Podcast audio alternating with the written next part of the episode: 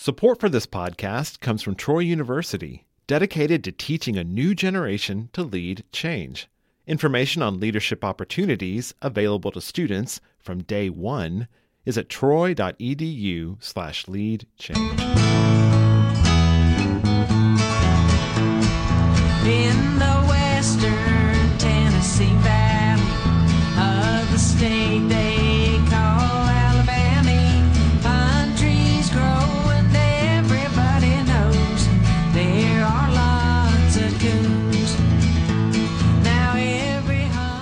From Troy Public Radio, this is In Focus, and I'm Carolyn Hutchison. The music you're hearing is from Karen Pell and the Alabama Troubadour singing A Good Coon Dog. And we're taking you to a special place that is unique in the United States.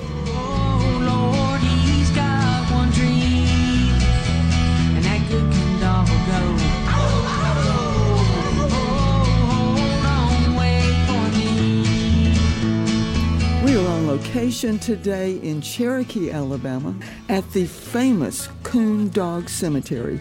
We have two cousins who are going to be talking with us today. One is Lee Hatton. Welcome to Troy Public Radio. Uh, thank you. Thank y'all for being here. Frankie Hatton. Welcome to Troy Public Radio. Thank you. We are standing looking at a number of graves with flowers all over the hillside. Lee, how many graves and who's buried here? There's a lot of famous coon hounds buried here. There's a little over 300 dogs buried here now, and Frankie has a few hounds buried here. I've got a few hounds buried here. The very first hound that was buried here is Troop. Key Underwood buried him here on Labor Day in 1937. It just kind of spread from there. His buddies started burying their coon hounds here. It was never intended to be a coon dog cemetery, but it caught on, and people come from all over the country now to bury their special hounds here. There are several types of coon hounds. How many types? The most popular is a Treeing Walker. Most people hunt Treeing Walkers, but you have black and tans, you have red bones, you have English, you have Plotts, American blue tick. So uh, an English dog can be a blue tick or a red tick, but there is a American blue tick. So there's about seven or eight varieties of coonhounds. Frankie, what is special about coon hounds and what they hunt and why? Well, when I was a boy, for his coon hunting, the hides brought a good bit of money back then. As a coon hound, you only wanted didn't run no deer or no coyote or any off game. You always wanted one that would tree a coon and a coon only. When I was a young boy, and my daddy, as we would go coon hunting this time of year when the hides was at their prime, you know, a lot of the competition hunters now, there's not as many pleasures hunters as there used to be. During a competition hunt, you don't harm the animal. You just shine the tree, score you scorecard, and then you go back to the truck.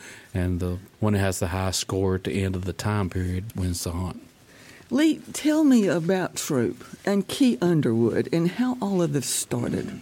Well, this used to be a hunting camp, and Key Underwood and his buddies would come up here and they'd spend time hunting in, in what is known now as Freedom Hills Wildlife Management Area. And it was just their favorite place to come hunt. From what I understand, Troop was um, half Birdsong and half red bone, which a Birdsong's like a foxhound. He lived to be like 15 years old, which is a long time for a coonhound, and he was just Key Underwood's favorite hound, and this was their favorite spot. So when he passed away, he decided to come and bury him here. Not intending to start a coon dog cemetery, but it was just a place they loved to come spend time together. Long does it take to do a coon hunt, Frankie, on average? On average, two to three hours. It's at night mostly. We've had some to last all night, and I have actually went to trees in the morning after daylight, and uh, the dogs have a coon tree. When we were standing at the back of Lee's truck, the two of you started talking about some championship dogs. You have two organizations. You have UKC and, and PKC, and you have more than that, but they're the two main ones that hunt for trophies and hunt for money. My brother actually went this year to the PKC World where they hunted over a thousand dogs. You hunt all week, and actually the final three works down to the, the Saturday night where there's final three dogs, and uh, you know first place is like thirty-five to forty thousand dollars. There's several hounds buried here that has won the nationals and state championships. So, Lee, how do you get approved to bury a coon dog here? We have some special regulations that a dog has to meet to be able to bury here. If they're titled, if they're a Grand Nite champion or a nite champion or a PKC champion, or if they've been in competition hunts and won competition hunts, they're titled, then we just require a photo of the hound to make sure it is of a coonhound breed. If the dog's not titled, then we require five affidavits from people who have coon hunted with the dog and testify that it is a coon hound capable of running and treeing wild raccoons. Then we require a photo of the dog to make sure it is of a coonhound breed, and it's a hundred dollar burial fee. So we have to hold a, a higher standard for the ones that's buried here because of the way it was set up in the past. Frankie, these dogs were really, really special. They were special, especially to the owners of them, because a lot of the owners spent a long hours of the night hunting them. And Troop himself is surrounded by U.S. flags, Lee. We have a annual Labor Day celebration, and we'll decorate the cemetery with flowers, and we'll put flags on all the graves. And but we always leave the ones on Troop just to kind of mark, you know, that he is the one that started it all, and, and it's easy for people to find his marker. Is there anything about Key Underwood that we need to know besides his love for his best friend? Well, Frankie had a great uncle that hunted with him some, and from all I understand, you know, he was a super great guy. And yeah, This was his favorite area to go not. It was Sugar Creek hunting camp at, at that time, I mm-hmm. believe, and everyone from miles around would join and have stories. Most of them out here and, and camped out all night. And actually, when I was a young boy, my daddy brought me here, and they would have a coon in a cage and hang it up. They would bring dogs, and they would time them for a minute, and whichever one barked the most during that minute would win. Like if everyone put five dollars a piece in, and whoever's dog actually done the most barks in a minute would win the pot. I can't think of any better resting place for these 300 coon dogs than this beautiful spot. What do you think, Frankie? Well, that's the reason we're a part of it. We we love it. I've done it since I was, I guess, five years old. I love turning my hounds out and just relaxing and listening. And I enjoy more of a younger dog and watching him progress. Gets better every time you take him till he gets to that point of being a champion. I want to thank you for joining us today. Thank you, dear, and we're glad y'all came and glad to be a part of this. Lee, thank you so much. yes, ma'am. Thank y'all for being here. We are so delighted to bring you a New York based actor who is here for a family reunion, Alex Wade. Thank you so much. It's uh, a really cool place around here.